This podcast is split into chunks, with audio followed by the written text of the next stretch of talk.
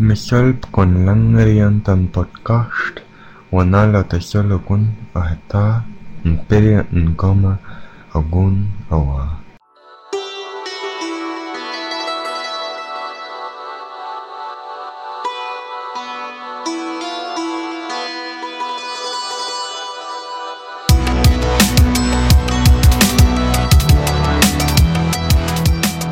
Welcome to Conlangery, podcast about constructed languages and the people who create them. I'm George Corley. With us in England is the lovely Bianca Richards. Hello. And over in the great state of Wisconsin, we have one William Annis. Hello. I think my my the uh, the trick is, and this has happened to me with other things as well, is to keep thinking the name Bianca Mangum until I actually say your name and I get it correct. That Yeah. happens to me all the time. I think the wrong thing and then I say the right thing. There's some deep message there, but I'm not sure what it is. Yeah. Um. Oh, there's something I want to say because um, the recent episode of um, Speculative Grammarian podcast that was a language made difficult. Um, they confessed their prescriptivist tendencies, and I want to confess that most of the time my rage is directed at prescriptivists, so I don't have that much thing. But one thing that does slightly annoy me, and I think I'm fairly justified at this, is the use of literally for meanings other than literally. You mean you know what I mean? Like using Uh-huh. it as like an intensifier. Yeah, it's a losing battle, though. You're gonna Yes, lose. It's, You're gonna a lose. battle, but you know All of these are losing battles. for the Yeah. for the for the moment while it's still in transition, it seems like it is it's one thing that does have the potential to cause confusion. Really? If I say the bear was literally 50 feet tall, you're going to be confused and think that it was actually 50 feet tall? Well, most of the time, context will figure will um will disambiguate that way if you're not stupid. But uh, is, there, is, is there a Gricean maxim about assuming the stupidity of your listeners? but there are think it cases. I think uh, where it could actually like when you're making not a ridiculous claim, like a claim that could be true. Maybe But- you shouldn't use it when you're in a court of law. Definitely not. That's true. Yeah, I just it's it, that's a very popular peeve right now that it's hard for me to get excited about. I don't know. Do You you, know, guys have any on- secret? I know Bianca has things that annoy her. Well, that's true. Like, apostrophes are really starting to annoy me. We can get rid of those. And every time someone spells a word wrong, I'm secretly happy because it's proof that the English spelling system is shit. And that maybe one day enough people will spell it wrong that it'll become right. So George, of course, has to edit now. Um, honestly, right now, I'm sick of articles about vocal fry. It's like suddenly friends of mine who have no interest in language at all are like, "Oh, I read this article about this thing. Is vocal fry?" I'm like, "Oh my god!" I blame hell? Boing Boing. What is vocal fry? Creaky voice. Oh, Creaky voice, as I like to call it, creepy voice, when you start hearing it, it's so creepy sounding. But it's everywhere. People use it It's all the everywhere. Like, one day, like, you know, every wait, once in a while wait, it'll just Bianca, click. Bianca. Okay, you just sta- started saying creep, creaky voice is, is creepy, and then right as you were talking, William started talking, and he had a little bit of creaky voice. I use creepy voice all the time. And it freaks me out. Like there was one day where it just clicks and you start hearing something like that. I also had a horrible day when I started hearing aspiration. That was confusing as well. um, but I heard cre- creepy voices. I will I, call it. I, I hear aspiration all the time. It comes from studying Mandarin. yeah, that'll do it. yeah, well, I haven't studied Mandarin, and one day it was just like, I don't understand everyone. I don't know. Is that a T or a D? Yeah, the, it's it's like medical students have problems where they go through a period where they think they have every new disease they've discovered or, or learned So about in class. Every, every once Psychology in a while. Um, one thing that that drives me nuts is when people pronounce Spanish names with an an English uh, an an American English accent, and they do the the um, the uh, T flapping and D flapping. Oh, honestly, that irritates me less than someone who has a Spanish accent only for Spanish names. It And then I was talking to Marco Ramirez. I'm like, but you don't know. You're speaking English. You don't need to use the. Yeah, I I'm guilty of that with some words, but I not all words. I I do that. I also pronounce um, Mandarin names as Mandarin. Yeah, that's. But you're not speaking Mandarin. You should maybe not do that. Anyway, that's a little But- hang up. okay, when I when I run into a name like Leo, when the the the the, the sort of anglicization of that for most people is Lu, which could be two other different Chinese names. All right, but how do you pronounce the name of the capital of China? Beijing. Right, so I will just say So, Beijing. I do not yeah, give a if- tone. If it's a popular thing like that, where there's already an English equivalent, I would go with the English. You say Beijing with No. the the hyperforeignism. No, no, no, no. That that. Uh, Uh, see, I wouldn't do that, but I say Beijing. all right, well, maybe we should talk about our topic, and we can sit here and peeve all day. Sorry, let's. That should just yeah, be Christmas special. Everything we don't like. Well, but I do like Actually, I think we already have through Christmas. But anyway, why why don't we actually move on and actually talk about something uh, relevant? Um, so today our topic is evidentials. Uh, evidentials. So evidentials are sort of a another kind of mood. It's mainly determining how you know the information that you're stating. Um, so, William, in your notes here, you said the most common thing is to say reported speech and then everything else, right? Yeah. Well, I want to disagree a little bit with one thing you just said. While it's true, so evidentials, all language can mark the source of evidence. Um, in English, you can say, I heard that the senator has had an affair. That's Yeah. easy, right? Yeah, right. So when we talk about evidentials and evidentiality, we're talking about a situation where this process of saying how you know what you know is grammaticalized. It's not an independent phrase anymore, it's some piece of grammar. And sometimes evidentiality gets glommed together with tense aspect or mood, but sometimes it's independent and it's not quite a mood. Most um, epistemic moods are sort of judgments about the quality of the information, and evidentials only tell you where it's coming from. Yeah, I mean, on the mood scale, there would be, you know, the moods imperative, and then far away in my mind would be evidential. So I don't feel like a mood either. Yeah, they they can, and and we don't have the time to get into this, but mood marking and evidential marking can co-occur or not co occur. There's all sorts of very complicated things that can happen there. Um, so, right, the most common evidential system uh, on the planet um, is a simple two-way distinction, and it distinguishes reported or indirect information and everything else. Okay. So, And- Go ahead. so wait a minute. Reported versus everything else. So, are you? Do you mean by reported, it's specifically something you learn from another person? Right. Okay. Uh, Well, it can be. So, yes, right. You can either be quoting someone else's words. This gets there's many, many different kinds of these systems. So, another common two-way split is direct and indirect.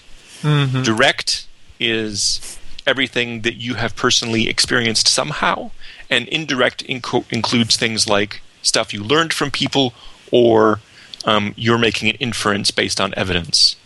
Okay. So if I look out my window in the morning and I see a bunch of snow, I can say, "Oh, it snowed last night," or "It must have snowed last night." It's obvious, but because I'm not actually seeing it, I didn't observe it snowing last night. I'm working from an inference. Anyway, so reported is a common thing. I tend to call it a hearsay evidential, right? You're you're reporting what someone else told you. Uh, and sometimes literature calls it hearsay. There's direct perception of some sort. Um, the most common three way distinction has direct, hearsay, and supposition. So that says that you're inferring things like I talked about the snow. You're, you're using some evidence to make an inference about what happened. Okay. Um, so languages like Piraha do that. Quechua has that three way distinction. So I wonder how something like he said that he saw her behind the street or something. How would that work? Because it seems like it would have two different ones. But can you do it inside of? Right. So evidentials in subordinate clauses is high black magic. Frequently, it's not permitted. It doesn't happen. Um, however, when you have a language like Tibetan, where you have no choice, it is impossible to state a verb without Im- including some sort of evidential marking, then they have conventions about how that works. I've not even touched that. I find the whole idea of evidentials and subordinate clauses very confusing. Wow. Um, so evidentials don't have to exist in your entire verb system, so it might be omitted in some tenses. For example, an evidential for the future doesn't make much sense. Yeah.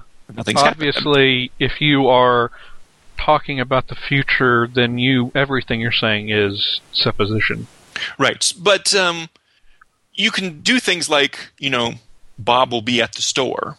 I can't, there's no evidence for that, but the, the piece of information itself that I'm reporting, I can still mark with a hearsay evidential to say that I've heard from someone that he's going to the store.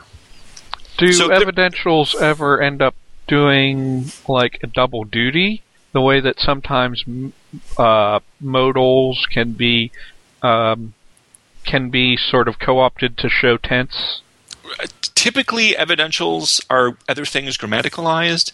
Maybe this could happen. I have no doubt that there's some language where a hearsay evidential has collapsed in with some sort of mood marking that also indicates the future.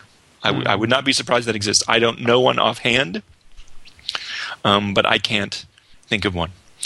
Um, so we have plenty of languages that only distinguish evidentiality in the past. Turkish is a pretty common example. Um, in some languages, um, if there's a core argument, either the subject or direct object is first person, that might also remove any need for evidential marking because it's kind of redundant. Yeah. Presumably, I always have direct um, experience of what it is I've done. if I if I did it, then the only uh, then then unless I was sleepwalking, then I experienced it directly. which opens the possibility of using evidentials with the first person kind of ironically Yeah. like you yeah. know mark twain apparently i died right i've heard Well, that could be like the hangover. So apparently, I might have done something. apparent yeah right right right so they're they're more common in the past they may or may not interact with your tense and ac- aspect uh, and mood marking um, uh, one of the paper, one of the things that we have for this show is a link to a gigantic collection of papers that came out of a conference, which is a really wonderful resource for all sorts of interesting stuff about evidentials. And you can read those to find out some of all of the ins and outs, because as always, we don't have time to cover. Yeah, we'll we'll we'll link those in resources. We we got some really great resources on this Yeah, because William dug up some publicly available papers. it's it's a it's a great thing because for me, I first learned about evidentiality um, long before there was widespread use of the internet, and I can go to the internet and get papers, and that was Láadan because I could actually buy a book, and she's Yeah. got her her her large chunk of evidentials, and that was my first exposure to that idea. But of course, as we know, Láadan's evidentials are a bit atypical. a little bit atypical, but they've had, like I said, I mean, they've had a strong impact on other languages. Lojban, Ithkuil also appear to have learned about and uh, borrowed evidentials from um, from from Láadan.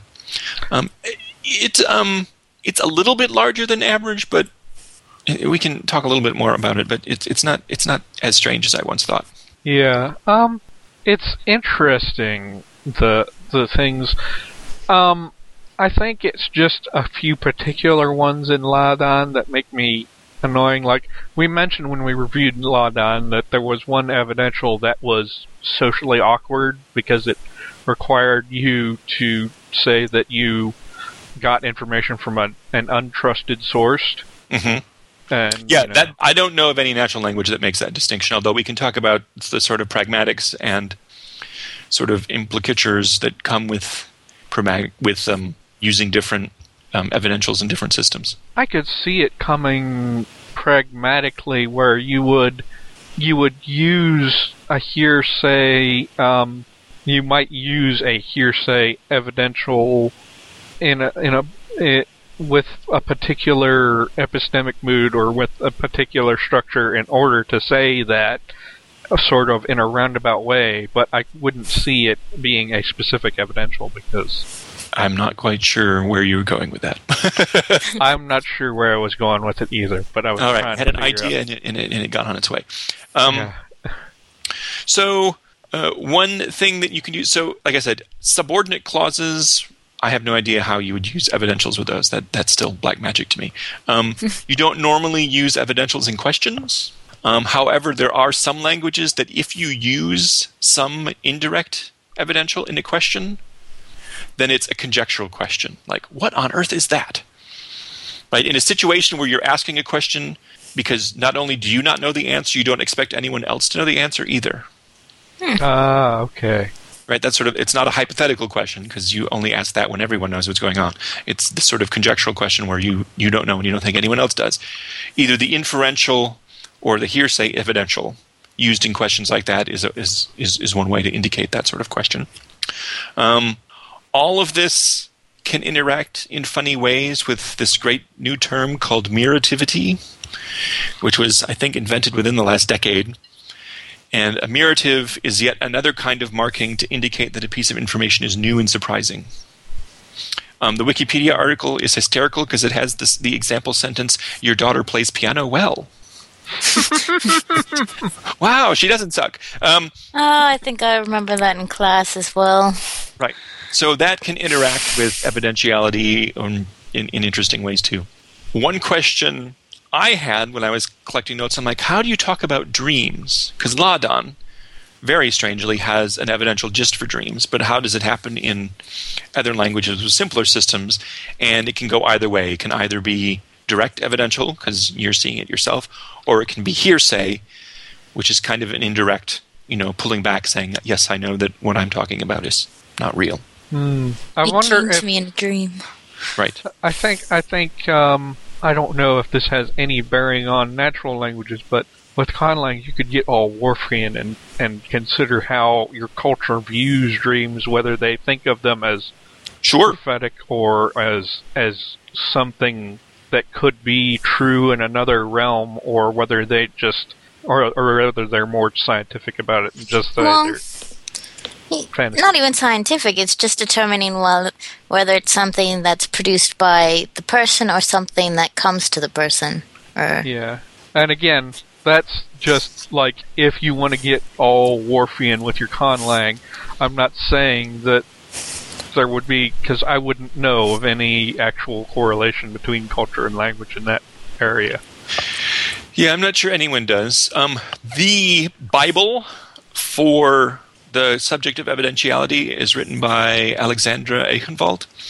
Um, and she talks about dreams a little bit, um, but one of the one of the articles in the link we have um, has, is an entire article about different languages handling dreams. Unfortunately, um, it's in languages that don't have really nice overt evidentiality marking. So, still, um, so how do you? Well, let's talk about the pragmatics a little bit before we get to the morphology.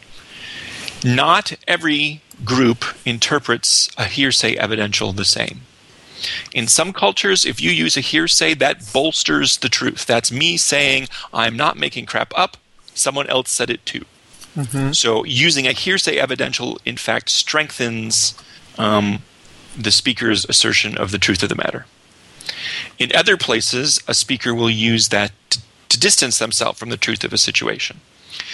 Um, so I, one of the examples I saw, and I don't even remember the paper, is in a society which has changed over time, and a young guy asks his grandmother, "Hey, did you guys used to wear the veil in public?" And she said, "No, we didn't." Puh. with the the hearsay evidential. She obviously directly experienced that, but since the social, you know, the social mores have changed, she distances herself a little bit from from what the past practice was by using a hearsay evidential. So, I know Bianca. One of the things you said about you know Láadan, you don't want to have to express this information necessarily about how you come by your information. It might be a little awkward, but different cultures seem to to take take can take that in different ways. Yeah, I mean, the ones that Láadan have are more specific. That's true. Given that, you know, if it was just a direct versus indirect thing, you're not giving away too much. Whereas in Láadan, you have to be far too specific for it to be worthwhile. Yeah. Um, so in Quechua, the inferential sort of suppositional um, evidential is used when the speaker has really strong confidence in the statement. So it's less hypothetical sounding. It's, it's you're making a judgment from evidence, but you still have great confidence in it. So within your language, if you're describing your own language and you've decided to go with evidentials, make sure that you're clear about all the different ways they can be used and what the implication is to the listeners. It's like a whole lot of other sort of grammaticalized things we've talked about. Even though, sort of in theory, we have these standard categories that we can file things under, in practice, the pragmatics of them vary from language from language. Yeah, they, they really well, do. that happens. I mean, you're only going to have a certain number of features per language, but you have the same world of expression to cover. So each language is already going to take the tools it has to do the tasks, and therefore spread it over the fields just in different ways. Yeah. It's actually a little bit like mood in that way because mood mood is even more crazy about um, different people sort of defining moods a little bit differently from language from to language. But Sure, uh, absolutely, absolutely. It's just I think, especially for conlangers of a particular generation, they see that Láadan list or the same list that has been expanded on in Lojban or um, Ithkuil, and then start with those and sort of assume what those things mean. I'm hoping people can think about those a little bit more. So we've been talking about a few kinds of evidentials. We've talked about how there's direct versus indirect systems. We've talked about direct experience versus hearsay versus supposition. Um, in terms of the direct experience, there are some additional subtleties available there. Um, the default perception for direct experience evidentials is sight. That makes sense. Yeah. yeah, Um, well, you know, sight is the primary sense for human beings, so it makes sense. Well, yeah. I mean, how much of our brain is dedicated to sight? It's ridiculous. It is a lot. so sight's the first one, and then if you're going to distinguish between sight and others at all, it will be sight and all other kinds of sensory input. A small number of languages have an auditory, and even at least one language I've seen, one can make an argument that it has an olfactory evidential, or is in the process of inventing one. which, is, which is kind of gross, honestly, but there it is. I have evidence that there was a turkey walking through. Yeah, I, I don't know. Um, I think I've already- someone tried to invent a language for bears, and they included uh, hearing and olfactory evidentials. sure, that makes sense. Yeah.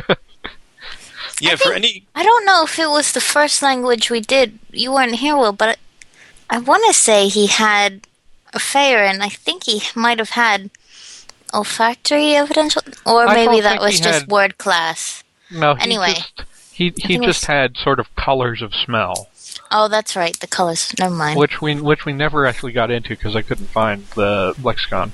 But um, so right. So visual first, and then if you're going to make distinctions, you're going to start with visual and move on. Um, for the first, for the direct experience, that can sometimes be differentiated by sort of the most general direct evidence says either I've witnessed it or somehow experienced it myself. The subtleties that come in is you can either say that you did something yourself or that you were on the receiving end of some unpleasant action or maybe it was a pleasant but anyway you were a passive something happened to you kind of action um, or you can talk about internal states like I'm sad, I have a tummy ache. You know that sort of very direct experience might be um, separated out. Um, inferential. Um, s- a small number of languages have an evidential that says that something is commonplace knowledge. It's assumed. Um, and some languages make a difference between a hearsay evidential and a quotative evidential. And I have to be honest, I don't understand what the difference with those was.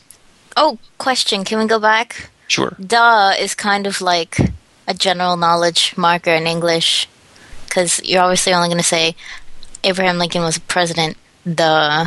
Oh yeah, yeah. Oh, it, has, well. it has some of that same same effect. Same kind of thing Yeah, with uh, the sort of, implication that you're stupid. Yeah, there there is there is that particular pejorative implication of it, so it's Yeah. not something Um, used universally. and I think that's it. I mean, some languages and and the Wikipedia article has a list of all these different systems, which is the taxonomy that Aikhenvald came up with, but I don't have access to her book, which is expensive these days, so I don't know what all they mean. Some of them have multiple inferential or multiple reportative um, hearsay. Uh, evidence, and I don't know what the distinction those meanings are. They're just given numbers. Inferential one and inferential two. Do not tell me what they mean. Maybe it's like distance, like I got it from him rather than he said that she Oh, said that. Yeah, I. I think I think some languages make that distinction between Bob told me something that he experienced versus Bob told me something that he heard from someone else. Yeah. wow, that's that's getting a little uh, complicated. Isn't That's getting hard to keep track of. Yeah. Yeah, the way so- you get to gossip and the gossip and It's been going around that you might have been meeting. that the senator might have been hanging out with somebody who was married. Yeah. Um, so I'm looking here at a list of the evidentials of Makah, which is a Wakashan language from the Pacific Northwest, and it has six. It has a hearsay evidential, yay. It has non-indicative hearsay, which you use in subordinate clauses, questions, and in contrafactuals. hmm So that's interesting. Here's where you're you're having two do two particles doing the same thing, but one for different moods. You have an auditory um, evidential. You have this. I love this one so much. Uncertain visual evidence as trying to make out something at a distance. This is useful in a place that has a lot of fog. Inference from physical evidence. This is the snow example, and then inferred probability. hmm So, you know, maybe he's probably singing based on some sort of evidence. And this is the language that appears to be in the process of turning one of its suffixes into um, an, uh, uh, an olfactory evidential. He's probably singing based on the noise coming out of his face. Based, based on the, the police car in front of his house. He was Uh, playing his music too loud. Okay. so, do you want to move on to the morphology? Yeah, why don't we? I think we've. If people want to know more about this, obviously they can look at the the papers that you Yeah, yeah, yeah. There's, there's just and- so many, so many little things to, to think about. and Um, it and stuff. So, your most languages, I think it's safe to say, have evidentiality as an additional thing. A small number do have it as an intrinsic part of the tense aspect mood system. Uh, Tibetan is my favorite example, where it's synthetic, right? You can't pull evidential marking out of your verb in any way because to, to use the verb correctly at all, you have to use evidence marking. But you might have some sort of agglutinative process instead. yeah, and uh, So that's one way to do it. that was in the. Um, in fact, um, sort of the the WALS chapter. That was sort of the the second most common, but v- much far beyond behind, um, where you have just a, a, a an affix or clitic on the Right. verb. Right. Some it's sort of rarely you can have. No, it wasn't even second because WALS puts their stupid things out of order. Um, but it was it's it's not terribly common. Right. It does happen, but it seems a little unusual. And I think part of this is um, a number of these evidentials are so obviously related to other words, right? The hearsay evidential is very frequently and obviously related to a phrase or a verb meaning to speak. Oh, okay. Right? So the grammaticalization of these seems to lend itself to little particles or little adverbs and things, less than becoming a fully integrated part of the verb system. What what I find interesting is so WALS here lists verbal affix or clitic, part of the tense system, separate particle, and very very rarely modal morpheme. Also, it the to the at least by their count mixed systems, so combinations of one or Right. two of these or, or two or three of these are very rare. Oh, interesting. So- Okay. So I was going to give the, the list. So we've talked about the, the, the part of the verb. Your other choice are either what I call Wackernagel particles or free range particles. so the free range particles are the this little either a clitic or a separate word that can go anywhere. Mm-hmm. Um, for example, Quechua. Um, with Quechua has one interesting little rule: is the clitic can happen on any word in the sentence so long as it doesn't come after the verb. So it doesn't so long as that word is not following the verb. So every word up to the verb can take the the evidential marking, but after that, you can't. Huh. That's interesting. Um, and a Wackernagel particle. Uh, so Wackernagel was a, a grand old classicist who noticed that a bunch of languages have this pattern where certain kinds of clitics always happen after the first word in the sentence. Hmm. So a large number of ancient Greek conjunctions happen second in your sentence. Hmm. And and this makes sense, right? The first word in a clause is really important. And you have all of these clitics who can't take their own stress accent, so they need help from someone. So they sort of pile up after the first stress bearing word in your clause. Mm-hmm. Um, so that's a Wackernagel particle. Um, and that can either typically written as a clitic, but might be written separately. Um, so those are your choices. Part of the verb system, inextricably bound to it, a Wackernagel particle or a free range particle. Mm-hmm. So Yeah? It just sort of it, you can what so you could put it either you there or either after the first word or have it be wherever. Yeah. Are there not? I, different languages are going to have different rules. They might go at the end of the sentence. They might cluster Okay. someplace in particular. All Um, right, I, don't- see. I, am sure there are um, pragmatic implications to how Quechua decides to attach its evidentials. I just don't know what those are. okay. I'm sure every language is going to have their own thing. Um, typically, if you if one of your you, one of your options can be to not mark evidentiality overtly at all, and the default assumption of that is usually to say that this is a direct evidential. Oh, okay. Right. So if you have evidentials and you say that you must use them always in every sentence, the situation where there's no overt morpheme is usually to be interpreted as direct evidence. Okay.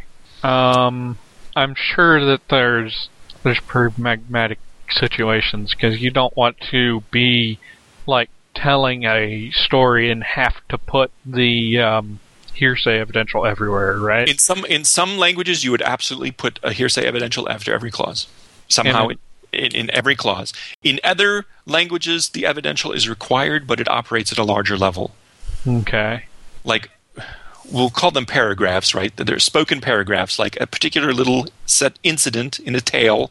You would use the hearsay evidential, and when you move on to the next incident in the story, you'll use the hearsay evidential again and again and again. But in a language that says you must use evidentials always in indicative sentences, no, you, you'll you'll hear it in every single clause. Wow. Yeah. At least unless it's a, a story that happened to you. Well, Uh, in that case, no, you have to put direct. Yes, unless the, the story happened to you, then you would use the direct. Although, again, if it was a difficult story, you might use indirect because you don't. Yeah, it was a story about I don't know getting hit by a car. In some languages, in some that's languages, that's you might. again the some of that pragmatic. Yeah, yeah, you might you might distance yourself a little bit from it by using hearsay.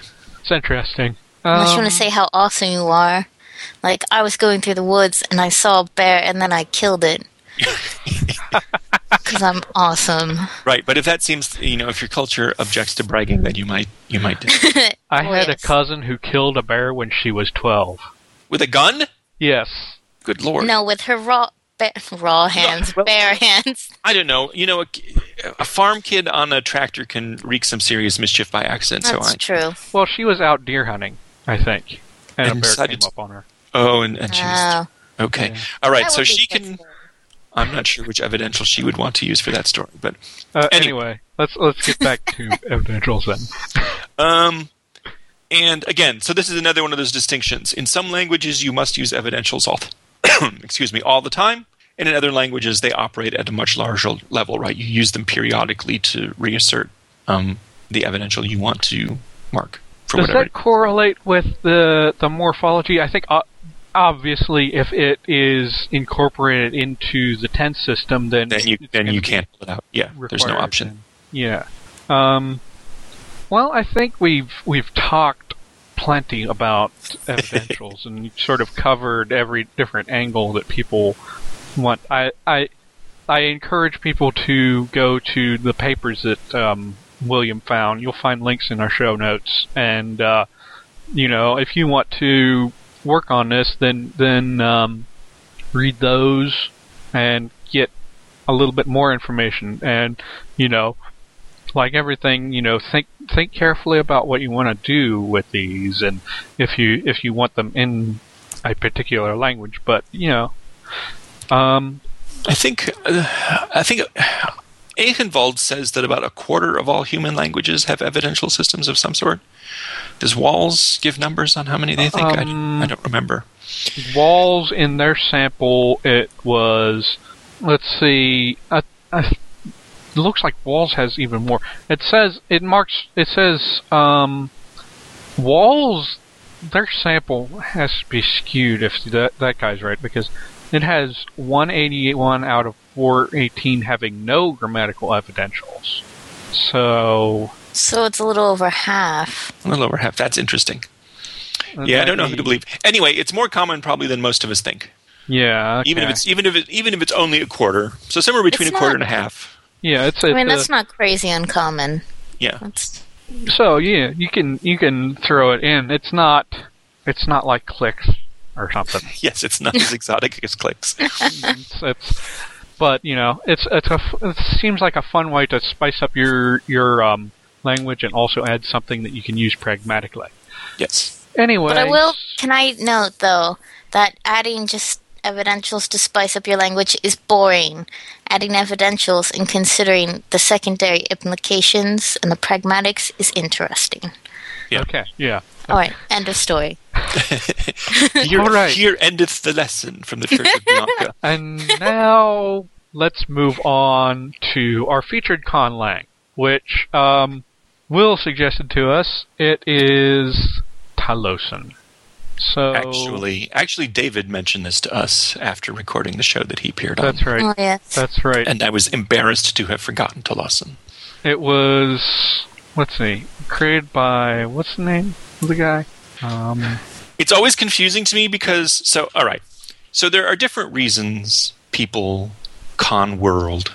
Sometimes they're doing it for books, sometimes they're doing it for role-playing games. And Talossan is an example of what I like to think of as con worlding for performance art. It is a micronation. Mhm. So when he was a teenager in the late 70s, early 80s, he declared his bedroom an independent sovereign nation. Okay. And Um, he he started issuing a newspaper, hand produced, in this language he was inventing. And once the internet appeared, people started hearing about this and joining it. So he was on the net early. This guy by the name his by the by the way his name is Robert Ben Madison. Right? It's always confusing to me that Milwaukee contained his sovereign nation, but his last name is Madison. right? That's only confusing probably for somebody from Wisconsin. Um, yes. So, over the course of his life, various linguistic interests of his has influenced the development of this enormous constructed language. It has a huge, huge vocabulary. 120,000 words. What? 120,000 words. Well, what do you even use those for? Well, he tends to, I get the impression, create one off Mondo words for concepts like love at first sight. Oh. Yeah. Useless. Oh, um, okay. Well, what, what what's weird about Talossan is it got some press, like Wired magazine talked about it, this whole micronation wackiness. Subsequently, and I learned this while doing research for the show, there have been two schisms. the Talossan king abdicated in favor of his wife's grandson, and then there was a schism after that, and so there are currently, on the Wikipedia entry, three separate entities answering to this micronation named Talossa.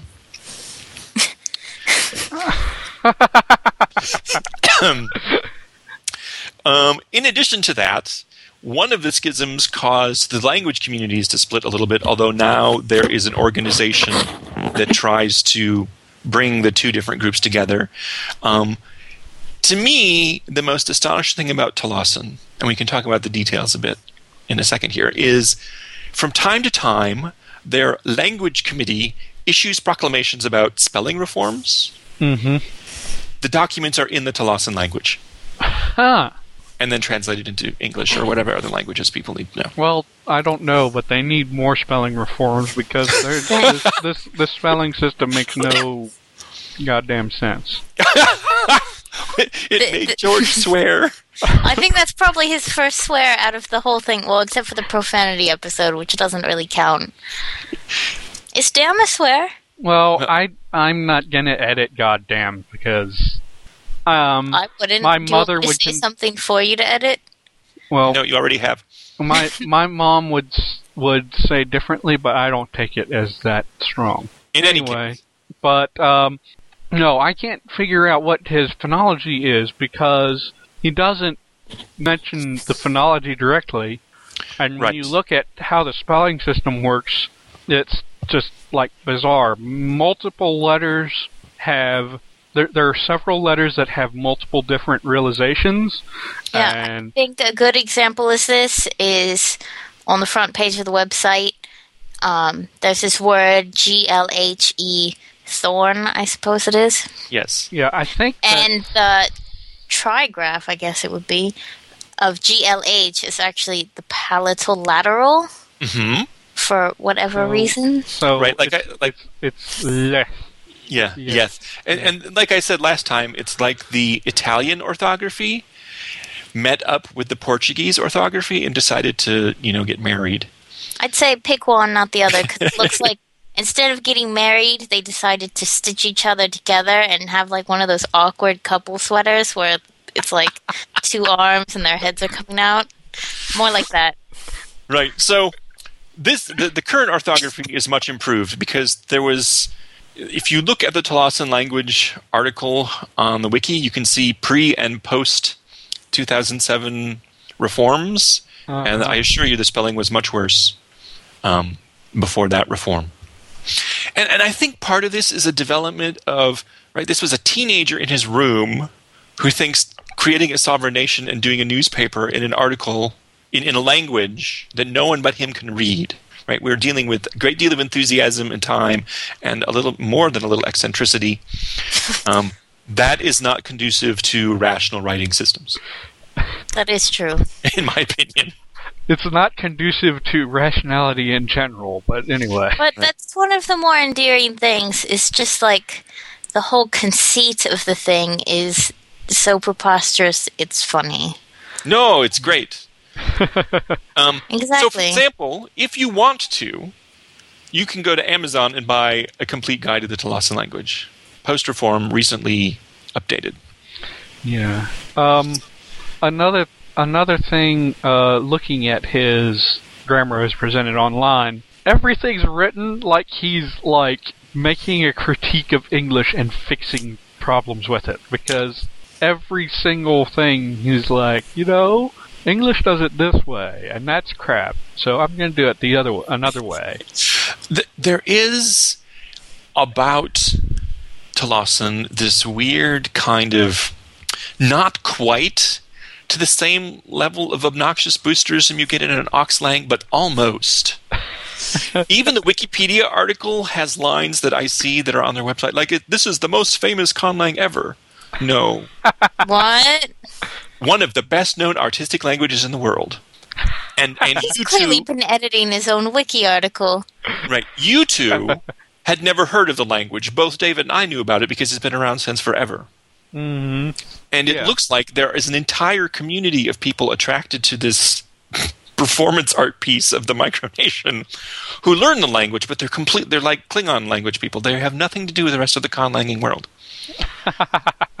and Yes. and being and, and being in an article in Wired in 2000 is not that does not make you famous. No. No, try the New York Times. I think they may actually made the Times, but even you know doing that once is not enough to, to genuinely be famous. I, I think. Anyway, so the language, despite initial high levels of weirdness, has over time settled into being kind of a bogolang. I mean, uh, what I mean is, is a reimagined romance language. Yes, it Yeah. it's very clearly I when I whenever I look at vocabulary, it's very obvious that there's romance influence in here because I can I can literally understand half the words just because I know the Spanish word. Right, right. And if you can cope with the fact that F A M I G L H A is pronounced familia, Familia. right?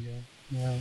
Which is not how it's what's not precisely like Spanish, but Well, yeah. it's more like Italian. Whatever. It's it's so obviously um, Yeah, it's it's it's, it's obviously the romance, and it, he has pupitre for desk, pupitre.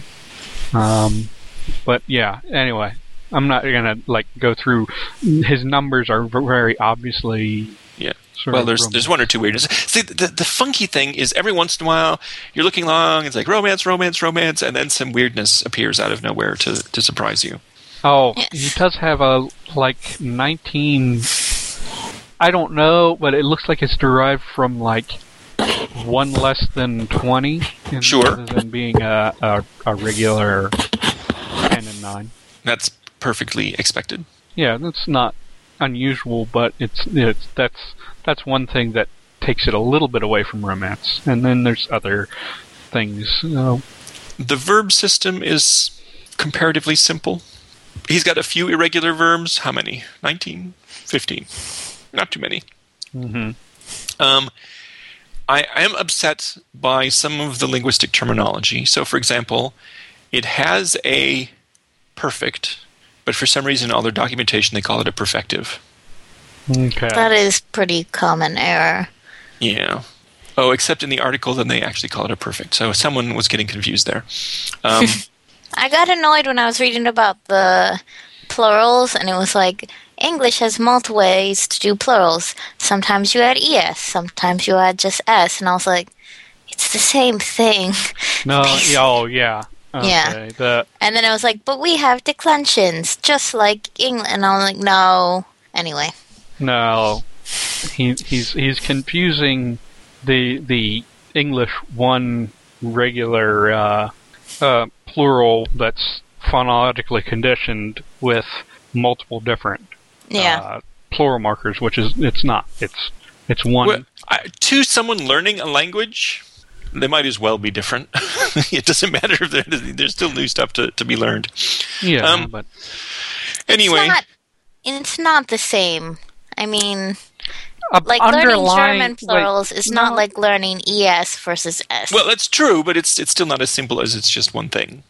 Well, yeah, I mean, Even, underlyingly, you can say it's just one thing, but that's Yeah. once you've learned it and internalized it. yeah, So- you shouldn't have to learn linguistics to.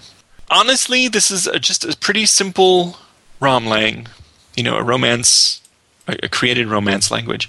Um, it has an enormous amount of effort and time over the years. Um, there are huge texts Mm-hmm.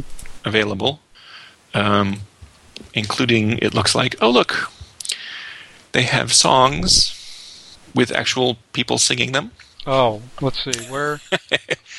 So if you go under examples and if you look for in Nazareth, in Nazareth. Oh, well, let's let's uh, play this, and uh, well, actually, if you don't want to do a song, someone translated the Telltale Heart oh by really? Edgar Allan Poe, uh, La Corazon Profanind, um, and the translator apparently recorded him. Okay, So- well, I'll I'll I'll play just the first little bit. You guys can play a little bit on on your side too. But um, see. La Coration profanant par Edgar Allan Poe. Lietinescu par Justi Canun. Vrats, nervos. Trei, trei thorivalment nervos et tineva estescu. Eser sint. Mas perché cirachets foi que eu mats. La malaisa tinova affilada vais chadvas, non los estrojada. Okay, that's all I'm gonna put up, but uh, you can listen to the rest of it yourself if you are really interested. But yeah, that's a huge text to translate and then record. Looking at the this is this is the entire text of the Telltale Heart. It looks like. Are you guys still there? Yeah, yeah. Yeah. No, it, it, it's it's a pretty remarkable accomplishment. Um, for me, the, I, I don't find. I mean, the language is fine. It's interesting enough. It's a little too regular to really excite me. Um, the monstrosity of the vocabulary in itself is, I think, pretty intrinsically interesting. Does Um, he have a word list anywhere? Because all I can find is a dictionary where you have to search for something. yeah, yeah, I think that. I, I wanted to mention that though, but that he has a searchable in, uh, dictionary. So, But not You a could have some browsable dictionary. well, you know, Yeah, I agree with with with Bianca. I would sort of like to have. I'd like I'd like to have that too, but you know, you can have a little fun. I looked up computer and I come up with like nine different words that are tangentially related to computers. But Oh, that's good. so Oh, that is not a great dictionary. yeah, it's kind of it's kind of just um, one word for one word. He doesn't Yep, have a whole lot of stuff, and well, he'll he'll give you gender at least, but um, yeah, he has. I I wonder really how much how much of his vocabulary really is. Um, a lot of it looks kind of relexy. It does look kind of relexy. Um, and that might be a uh, a misfeature of the dictionary and less of the language. But yeah, it's a little it's a little it's not very exciting. he does have this is interesting he has sort of compound terms for each of the i guess it's not too different from english because it looks like he has it's like but he has compounds for each of the fingers Yeah. Um, and he has a special root for big toe I think that's not unusual. I think that happens in other languages. yeah I remember hearing a word for it in English. Now I don't remember what it is. Really, we used to have a word for big toe that we lost. No, I think we borrowed it or made it up. Uh, oh wow that's It was something interesting Lex. what It was something that ended with Lex. Anyway. sounds like a Um, medical term if you, I, I think some people might find uh, looking so under the uh, tutorials part of the the pull down menu, and if you look at the prefixes and the suffixes, the prefixes are very European and boring. Um, and the suffixes have a good deal of that character as well, but there are some other stuff that might be interesting for people who like to think about um, derivational processes. Yeah, there's some some mildly interesting stuff in here. Um. Anyway, I think we've talked enough about it. I um I know there's some people out there who listen to this who prefer to hear more sort of grammar discussion, and we talked a little bit about a lot more about just sort of ancillary stuff about the micronation, but you know, you can get all the in- grammatical information if you if you want to read through his grammar and and look at it. I don't think it's terribly interesting, but We're going to get official letters from the government, one of the, maybe several of the governments of Talossa, protesting our, our, our well, feelings that's about their fine. language. Send it to conlanger at gmail.com. Make sure to translate it into English, guys. It Yeah, might we're not be gonna- it might be on the air. But yes, it has to be in English because I'm not going to try to pronounce Talossan from the from the ridiculous orthography.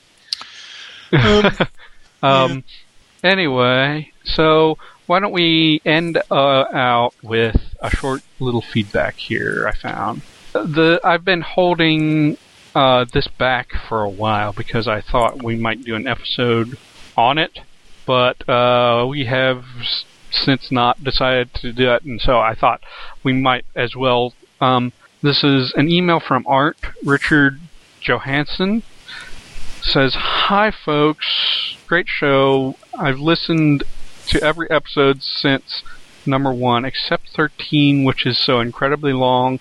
I haven't gotten around to 16 yet. I'm pretty sure he's gotten further since that time. Since he, he sent this like so. a month ago.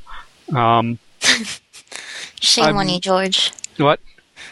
I'm Nothing. writing to bring to your attention a topic that which is underappreciated in our circles: prosody and intonation. I like David J. P- David Peterson's Dothraki a lot, not because its grammar and lexicon is cleverly done, although it is, but because he when he pronounces example sentences in the language, it sounds believable. It seems that most language creators just borrow all the intonation patterns from their native language, but Dothraki do- doesn't sound like English or any language I know. But I can tell that it isn't random either. There is some kind of system to it. If o- I only knew what that system was, tone and stress, which are categories that operate at, at the word level, are fairly well described. But when it comes to making a system that applies to whole sentences or utterances, I have no clue. What is a conlanger supposed to do to figure out how questions should differ from statements, or how to emphasize morphs, words, and phrases in different ways, or to mark sar- sarcasm? When it comes to intonation, the, what may differ between languages and what is truly universal? So, I have thought of doing a prosody episode for a while, but um, Will and Bianca have conv- have um, been a little bit against it, and to No, I'm me, not against something- it. I'm afraid of it. well, I'm. It's just I can talk about it, but you're gonna have to put up with my kind of ridiculous ways of thinking about things. Like it sounds like a horse galloping through the forest, or no, it's more like a morning stroll on the sidewalk, because I don't know any real terminology to describe it. Yeah, and that's something that I suffer from too. I don't know a whole lot about prosody, and, and I'm pretty sure everyone suffers from it because I don't know any. Yeah, I don't know if anyone knows. There are terms that float around, like um, stress timed versus syllable timed, but those are that's questionable uh, as to whether that's a real distinction or not. Things like that. Yeah, yeah. Um, from time to time, I run across a grammar that actually focuses on this, and they give these funny little kind of lines that are somehow supposed to tell me what the pitch is. uh, explaining prosody more than anything else that happens in language, I think requires a recording, Okay. Yeah. and Are most of like- us do not have access to that information. Are these like the lines above like the sentence where it goes up and down and you're supposed to Yeah, magic? yeah, Yeah. They had us do that in like English class in high school and I was like, this is clearly useless. Cause here's here's a, a weird thing about this is I even hear some form of prosody in like Mandarin where you don't really expect it to have sort of because because it has contour tones you don't really expect it to have sentence level intonation changes but it does. Sure. well yeah. You're always gonna have some crazy overlying thing. Well, it's not like the this pitch accent, the not the pitch accent. It's not like Chinese tone is fixed and everyone sets on A440 and goes from there, right? It's against some baseline, and that baseline can move all over the place. Yeah. I feel like true. sometimes sorry, but particularly because Mandarin is not um, it, the contour tunes in Mandarin are more the contour and they don't have much relative pitch, while whereas Cantonese does. But anyway, as you were saying, Bianca, sorry. sometimes I feel like English rather than having tones, I feel like it has a bass pitch and like when I talk I want to stay at one pitch the whole way through. Except for every once in a while when I say something that I want to focus. Or emphasize.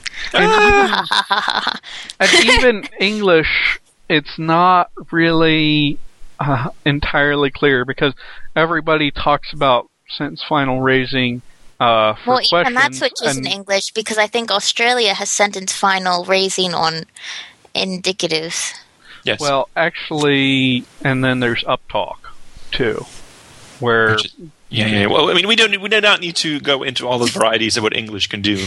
Um, I'm sure there are people who study this, but it's just it's much harder to find information on. I've had it's not frequently part of the documentation of languages when I get grammars. Sometimes it is, but rarely.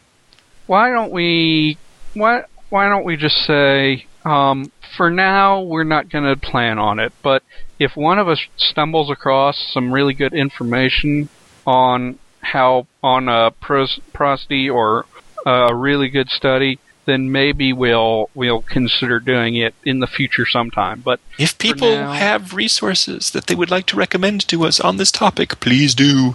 Yeah, yeah, yeah. Send us papers. Send us send us stuff, and we'll see if uh, if we can find sufficient information to do it. It's just To communicate something useful in a half hour. yeah. so yeah, that way you know we'll say we'll do it if we can, but we can't we can't really promise anything with it. Until I know something about it, I'd, I'd rather not talk about it. But I do think it's important when you're making a con language to think of the prosody, even if you're not able to describe it. Like, even if you can just hum like a sentence to yourself, because there is a pattern when you say things like, I can just hum a sentence and you kind of get the movement. Yeah. Even if you can do that in your language and it's not just like English or whatever other language you know. hmm That's a good base point. It'll help you figure out other things like allophones, etc., etc. Okay. Well, I think that's all we have to say for today, for this week. So I'm going to say, Bianca, do you have any final words of wisdom? I should have saved that last sentence for my wisdom. No, I was doing it in the past. Yeah, go back into the past and listen to me again. but don't do it the second time because then you'll just have to keep listening to me forever. I could edit it, but I probably won't. Um, Don't. William, Sure, I have another proverb. Let's see if I can remember how to pronounce it. Hekatlesutninlaios. Which is a proverb to tell you to get to work. It really means the grave is waiting. wow, A little a little urgency there. that's intense. Hekatlesut- What was that from? Yeah. Um, my language, uh, Ah. Katsai. Oh, okay. sounds sounds very Mesoamerican. Uh, in that one it does because the T is followed by the sh, but that's not exactly what I was aiming for. Okay, and I'm going to say happy conlanging. Thank you for listening to Conlangery. You can find our archives and show notes at conlangery.com. Comments, questions, and suggestions can be sent to conlangery at gmail.com. Please subscribe to us on iTunes and maybe leave us a five-star review while you're at it. You can also like us at facebook.com slash conlangery, follow us on Twitter at conlangery, or circle us on Google Plus by searching for Conlangery Podcast. Our theme music was created by the band Null Device.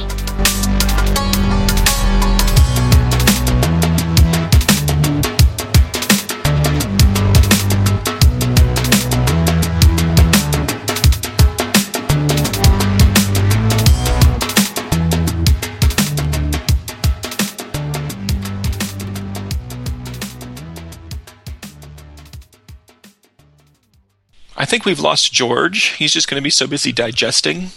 Yes, but I mean, like, just south of the Yangtze, it does get fairly cold in winter. It's Hmm. not. It fairly ch- it gets fairly chilly, but then people leave windows open. The Chinese are tough. They're odd. Because then you get hot in bed. I love the picture on this evidence from Evidentials, where it's just like a fish. The the reported evidential sounds a lot like the word allegedly.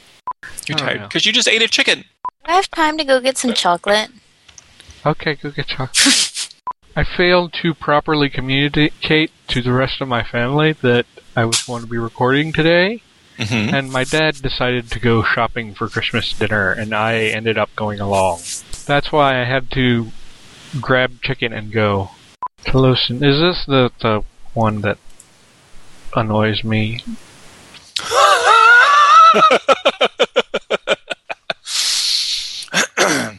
Oh my god. Noise words. Mhm. It was fine on my end. Okay. Yeah. My end is the end that matters. My end is the end that matters, because my end is the end that the listeners hear. Context is never important. Okay, so I was wrapping presents today, and I foolishly bought this Lego set for my nephew, but it came in an octagonal prism. I don't know if you've ever wrapped one of those, but it wasn't fun. Yeah. Stick it in a sounds- bag. No, kids love tearing things to pieces. He won't care. My dad uh, wrapped up a uh, a Dora the Explorer for the oldest of my nieces before he took it out of the box, and I'm like, you know, you really should take it out of the box first. I think any child who's capable of sitting through Dora the Explorer can can unwrap a present. Uh, there was one like hour long movie of Handy Manny where there were a couple of people that were mildly surprised that there were talking tools, but no one like freaks out about it. Uh, my favorite show currently for children is Yo Gabba Gabba, which is training the youth of America to become stoned out ravers. I like Phineas and Ferb. Phineas and Ferb is good. English has a word for everything. In tetrapods, the hallux, big toe, great toe, is the innermost, most medial toe on the foot. Medial. Whatever. Yep. One does not copulate with one's lover, one copulates. Idea phones. Idea Yeah. phones. Oh my god. Um, what do we want to do?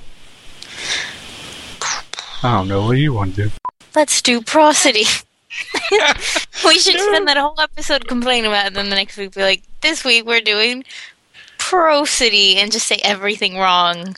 I have a hard time with vellers, and, you know, And the protasis and the apotasis. yeah. I used to I used to say Veller until I I took a linguistics class, and I still sometimes say it Veller because like it does look like veller. the linguistics teacher said Veeler, but he was from Belgium, so I didn't always trust his pronunciations. I had a Chinese teacher who always called shoes shows. Um, and also, you know, there there were he had a slight accent, and he called bats insects. Yeah, it's English, French, Japanese, and Turkish are all anyone wants to talk about. It's just having different evidentials, different kinds of evidential evidential marking is a prime candidate for making them completely different across dialects. Right? Too many people just do dialects, with, you know, a few sound rules and that's it. Oh, Um, okay. When really, it's more interesting to have completely different words, especially the the reportative, the the hearsay evidential.